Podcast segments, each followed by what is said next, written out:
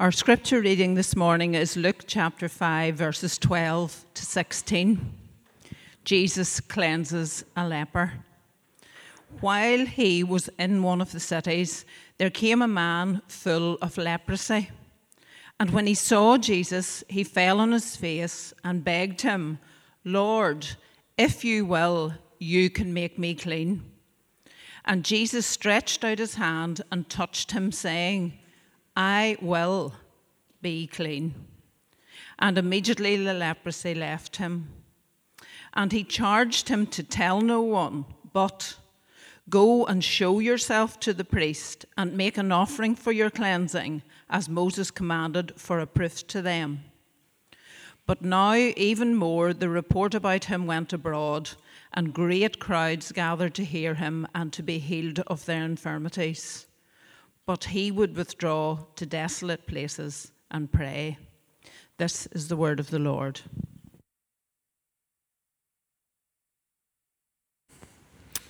Thanks, Sharon. Morning, everybody. Good to see you. I'm just going to sort this place out a wee bit here before I, before I get going. Um, I wonder if anyone knows who this man is on the screen. Anyone know? No. Doesn't look, doesn't look like anyone has an idea. Well, this man is called David Nott. Uh, and if you don't know who he is, I'm, I'm not surprised. Um, this man, uh, he's a Welsh doctor, but he's actually a, a best selling author as well. He wrote a book called War Doctor Surgery on the Front Line. I've heard about this man before. I didn't know what he looked like. Uh, but I've never, and I've never read his book either. I think I probably should sometime. But he, he's well known uh, because he spent the last 25 years or so of his life uh, taking unpaid leave from his job in the NHS as a surgeon to volunteer as a doctor, caring for the sick and the wounded in some of the world's most dangerous war zones in the, wor- in the world. From Sierra Leone to Syria, from Afghanistan to Liberia, he has carried out life saving operations and field surgery in some of the most challenging conditions with very limited resources at times. And when David Nott flies to these places, who does he go to? Who does he go straight to? He doesn't go to those who are well, he's a doctor. He goes to those who are in need. And David Nott is willing to go to these places that no one else will and offer things that no one else can. And as we come to Luke chapter 5 this morning, this incredible passage that really kind of flows from verse 12 right through to verse 32, um, we see another doctor, Dr. Jesus. He's going to the people who need him most. That's what Jesus says that he is. Look at verse 31 and 32 for a moment. Jesus, he answers the, the Pharisees who are grumbling about why he's going to certain people. And he says this to them Those who are well have no need of a physician, a doctor, but those who are sick. I've not come to call the righteous, but sinners to repentance. I've come for those who are sick, not those who are well. I've come for those who are in need, those who are wounded, sick, not by the effects of war, but by the effects of sin. And the question is do we see that Jesus Christ has come for us? That we are those people?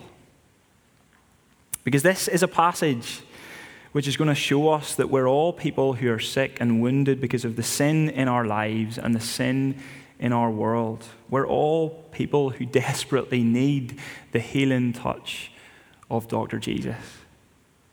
And the question is do we see that? Do, I, do we see our need of Jesus this morning? From this point on in, Luke's gospel, we're going to see that there are people who don't.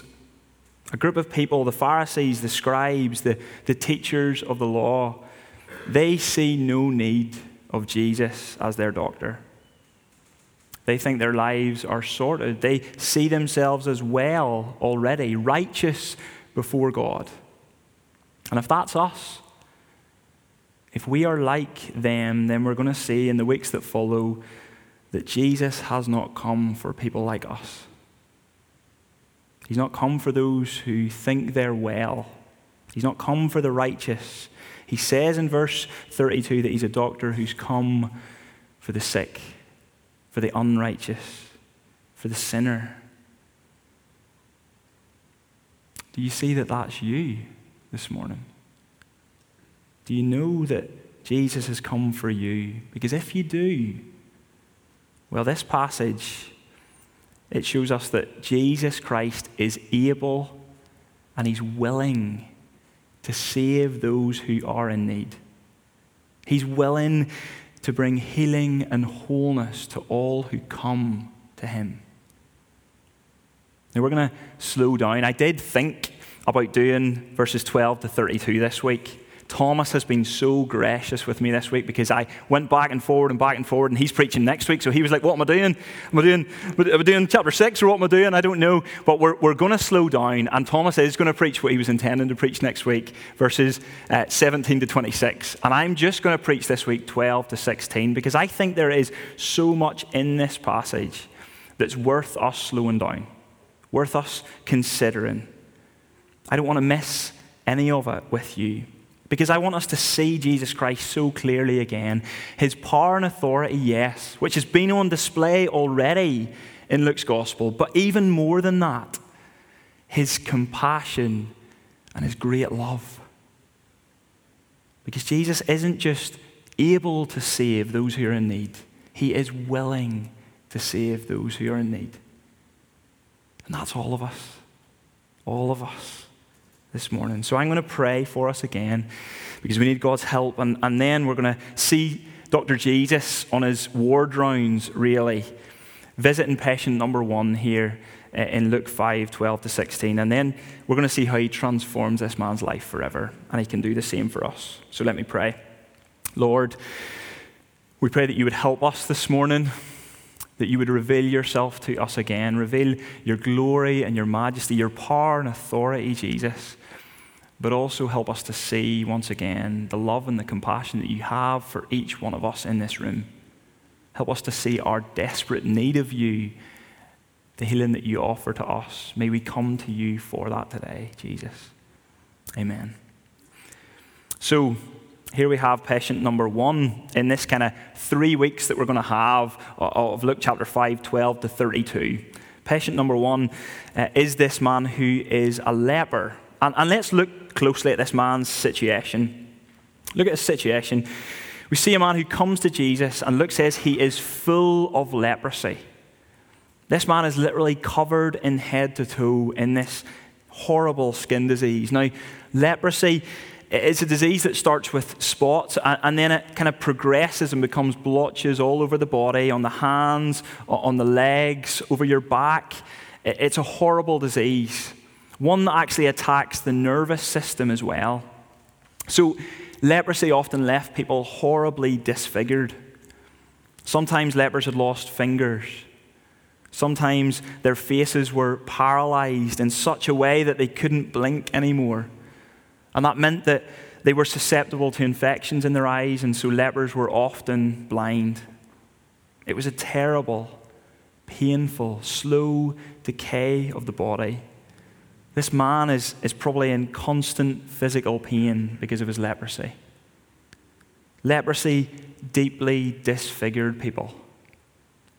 And leprosy also distanced people. God's law in the book of Leviticus back in the Old Testament, it gave the people at that time some laws and rules around how to, to deal with people who were infected by this disease. Here's what it says in verse 45 and 46 of Leviticus 13 The leprous person who has the disease shall wear torn clothes and let the hair of his head hang loose. And he shall cover his upper lip and cry out, Unclean, unclean. He shall remain unclean as long as he has the disease. He is unclean. He shall live alone His dwelling place shall be outside the camp. That's outside the camp of, of Israel, outside of God's people. Because according to God's law, leprosy rendered a person unclean, ceremonially unclean, which meant that they couldn't be around other people or they risked passing this infectious disease onto them, and in so doing, passing their un- uncleanness onto them too. Lepers had to live alone, outside the camp, cut off from the community. And think about what that means. A person wakes up and, uh, and has spots in their body. They go and, and they see the doctor, and the doctor says, I think you need to go and see the priest. Because the priest was the person who looked and inspected uh, that person and the skin disease that they had and was the one to then say whether it was leprosy or not. And if it was found to be leprosy, then they would be told to leave, cut off from everyone else, their family, their relatives, their spouse, their children. Lepers were distanced from others because they were considered unclean. Imagine that was your daily existence. We know what this feels like in some respects. This last year and a half, two years, has caused some distance between us in community because of an infectious disease. COVID 19, it, it's meant that we've had to social distance. Hugs and high fives have been replaced with awkward elbow bumps. We've had times of isolation indoors, away from other people. This was the normal experience of this man, forced to live at a distance from others. But most seriously of all, leprosy distanced people from God. They couldn't go into the town, which meant that they couldn't go to the temple, which meant that they couldn't go into the presence of God to do the very thing that they knew that they were created for worshiping Him with His people. Leprosy rendered a person unclean. It was a terrible disease. It's described as almost being like a living death. Lepers were like dead men walking. They existed, but they weren't really living at all. And in the language of the Old Testament, the language used to describe leprosy was very similar to the language used to describe sin and, and what sin does to us. It wasn't that lepers were more sinful than anyone else, but that leprosy was almost like a visual picture of what sin does. Because sin, like leprosy, disfigures us. The sin in our hearts, it, it mars our character. It's the reason for our arrogance, for our pride, for our selfishness. Sin is the reason why we often say nasty things about other people with no regard for their feelings. It's the reason why we get angry with our children at times. It's the reason we have this horrible desire to look at things in the internet that we'd be ashamed if others knew that we were looking at. The sin in our hearts manifests itself in a thousand different ways in our lives, and it produces an ugly picture. Because sin, like leprosy, disfigures us, and sin, like leprosy, also distances us. It distances us from others. It's the reason for conflict. It's the reason why our relationships break down. It's the reason why it's so difficult so often to keep the peace. Sin distances us from others, it creates disharmony and disunity in this world. But more seriously than that, sin distances us from God. Because sinful people are unclean, unable to approach God who is holy. Our uncleanness cuts us off from Him because God cannot be in the presence of sin. And so that means that we are unable to be close to Him, unable to worship Him and enjoy relationship with Him, just as we've been created to do. Sin disfigures us, sin distances us, and sin is a problem that we all have. Problem that we cannot fix on our own. Like with leprosy, there is nothing we can do to make ourselves clean. But this is why this man has come to Jesus. Because I want us to look, secondly, at this man's faith. Look at his faith. He's used to hiding away from others, keeping his distance, but now he's come to town on this day. And, and I want you to recognize the massive risk that he is taking here. You can imagine the, the horror that people had as he approaches, shrinking back from him, partly because of the way he looks, partly because of the fear of catching his uncleanness. And they're thinking, why is he here? Doesn't he know that he shouldn't be here? Doesn't he know that he's not welcome here? What is he doing? Well, he's heard about Jesus. He's heard about the power and authority this man has, that the, the very power of God is working in him and through him to heal people. And he's desperate to see him. Look at verse 12. This is the sign of a desperate man. Luke says he came to Jesus and he fell on his face and begged him, Lord, if you will, you can make me clean. Jesus, I know that you can. I've heard what you can do. But are you willing? Would you be willing to make even someone like me clean? It's really interesting that he uses the word clean, isn't it? You might have thought he would have used the word better. Jesus, you can make me better. But he doesn't. He says, You can make me clean. See, this man is very aware that he's not just sick with leprosy, but that he is unclean, unfit to stand in God's presence with the rest of God's people, unworthy to worship Him the way He is right now. He carries this guilt and shame around with him everywhere he goes, crying out, unclean, unclean. Imagine the stigma that came with that. Imagine the shame that this man must have felt. And so the question for him isn't one of whether Jesus is able to cleanse him. The question is whether Jesus is willing to cleanse him. Jesus, am I too far gone? Jesus, am I a completely hopeless case? Would God ever be willing to be close to someone like me? And maybe because of the things you've done in your life, mistakes you've made in the past, you're filled with this deep sense of, of guilt and shame. You're painfully aware of the dirtiness of, of sin in your life. You're plagued by feelings of unworthiness before God. And you wonder would Jesus ever want to be near to me? Someone like me? Someone as dirty and as sinful as me? Would he ever welcome me? Well, look at the answer that we get in verse 13. Because even though we have sinned against God, we are never too far gone. Never beyond or beneath receiving His love and His grace in Jesus. Because while everyone else is pulling back from this man in horror, look at Jesus' response to him.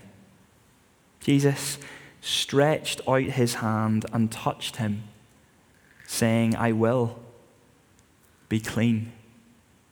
And immediately the leprosy left him. Don't miss the significance of this moment. It's so easy to gloss over it and lose the weight of this. Imagine the crowd who were watching, thinking, Jesus, you're crazy. Touching a leper? Do, do you know what that means for you, Jesus? You're now going to be unclean, just like him. He's infected you with his uncleanness. Imagine the man. We communicate so much through touch in life, don't we? A respectful handshake, a warm embrace, a reassuring hand on the shoulder. Sometimes those things can say so much more than any words ever would.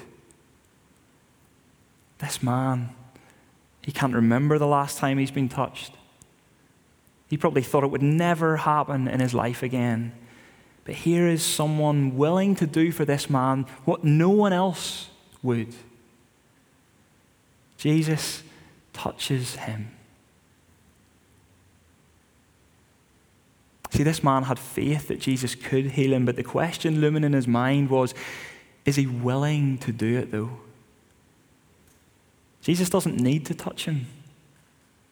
We've seen this already the power that he has to heal just through speaking. At his word, people were made well. So why does he touch him? Well, it's to show him what kind of a doctor he really is.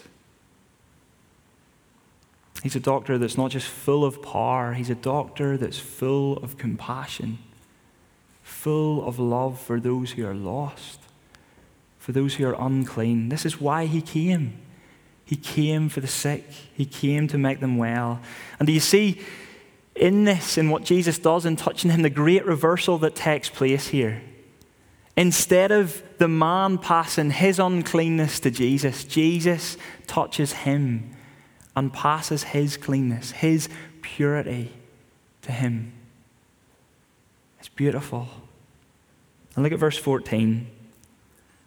And he charged him to tell no one, but go and show yourself to the priest and make an offering for your cleansing as Moses commanded for a proof to them. This fits again with what we read in, in God's law around leprosy in Leviticus 13. See, the fact that this man has been cleansed by Jesus needs to be officially recognized.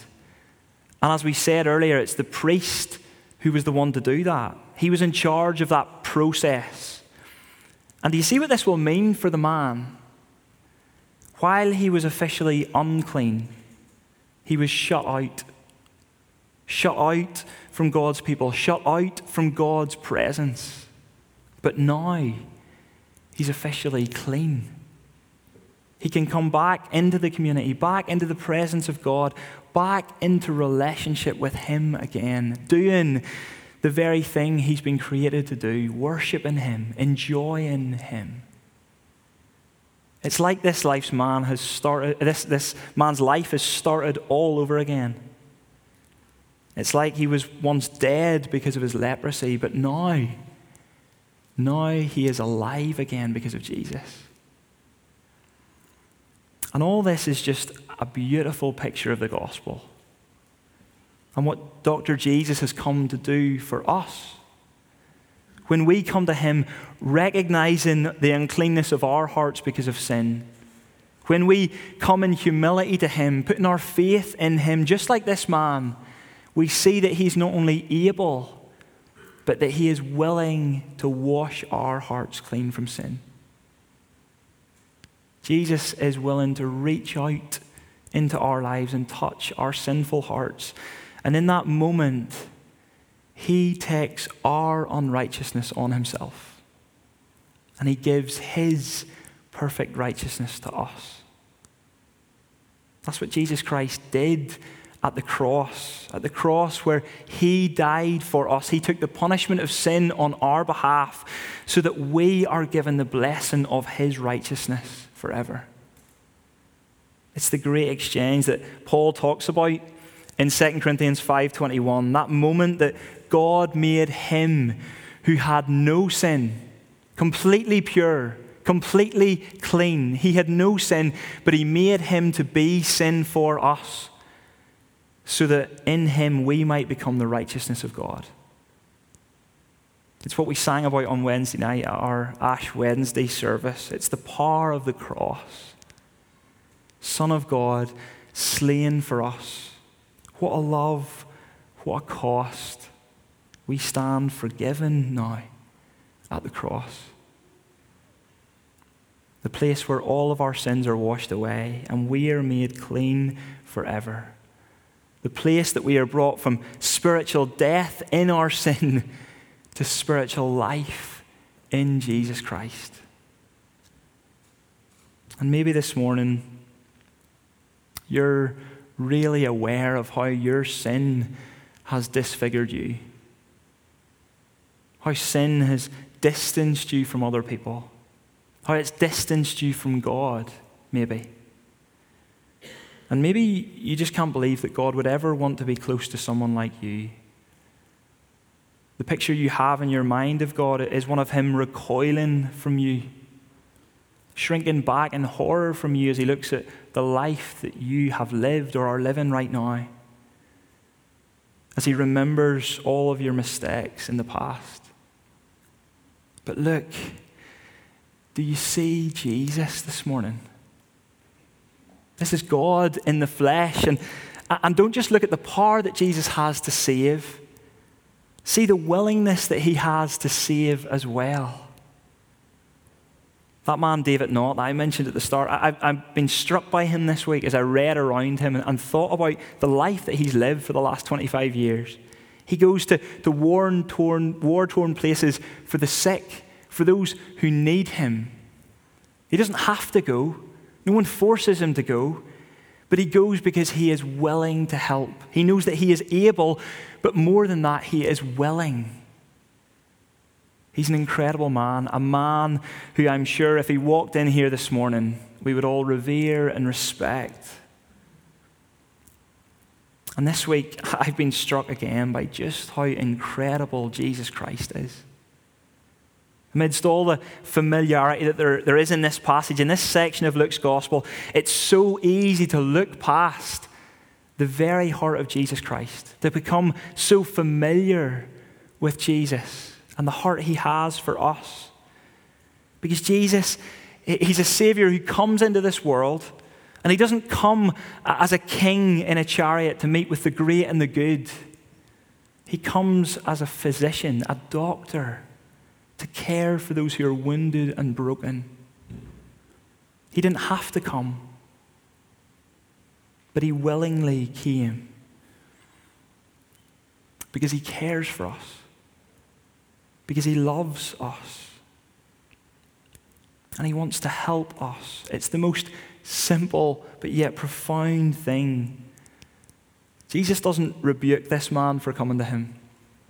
He doesn't hold his nose or, or pull out a pair of latex gloves. He doesn't need to be coerced into this. He doesn't do this begrudgingly. He simply see the, sees the need of this man. He sees his humility and his faith, and he willingly touches him and cleanses him. And this is what Jesus is willing to do for you this morning. This is what Jesus Christ has willingly done for you if you're a believer this morning. So, why? Why would he treat you any differently now? The doctor has made you clean. He's come to make you well. He's washed away your sins. And because of that, you are now right with God forever. You stand in God's love and His grace forever. So you don't need to try and, and win Him over.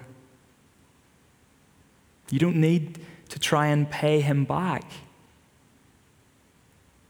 You don't need to live lacking assurance or being gripped by this sense of, of fear or worry about where you stand before God.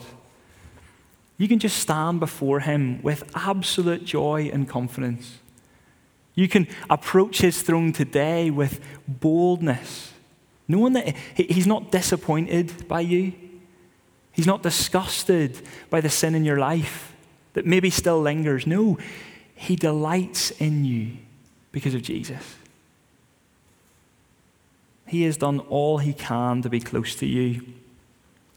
So, will you just come and enjoy the blessing of being right with Him this week? Will you just come into His presence, praising Him for all that He has done? He doesn't ask for anything else from us. He just wants us to find our joy and our confidence and our delight in Him. And as followers of Jesus Christ, I want to leave us thinking about one more thing this morning.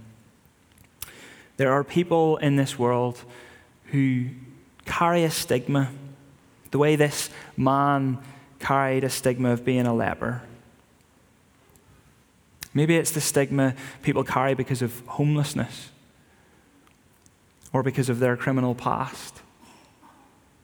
Maybe it's the stigma of being a, a drug addict or an alcoholic. Maybe it's the stigma that's existed for a long time in our society of being same sex attracted. And I want us to really ask ourselves this morning, as followers of Jesus Christ, how would Jesus respond to people like that if he were around today? How would he interact with people like that who maybe the world and even the church, to our shame at times, have made to feel unclean, unacceptable to God? We don't need to speculate, do we? We just need to look at the Gospels, look at passages like this, because Jesus shows us time and time again how he responds to people who carry a stigma in society, people who've got a checkered past. When they come to him, Jesus, he never condones or accepts their sin. But I don't see anywhere else in Scripture where Jesus doesn't welcome the sinner. Make time for those who are lost. Show compassion to the outsider. The reality is that's who Jesus came for. He came to seek and to save the lost. And that is all of us. All of us in this room. And as his followers, he calls us to go and to welcome those people just as he has done. To go and show compassion to them and love to them just as he has done. See, the more we understand the gospel of grace and what it means for us, a sinner, then the more we will be changed to be like Jesus Christ.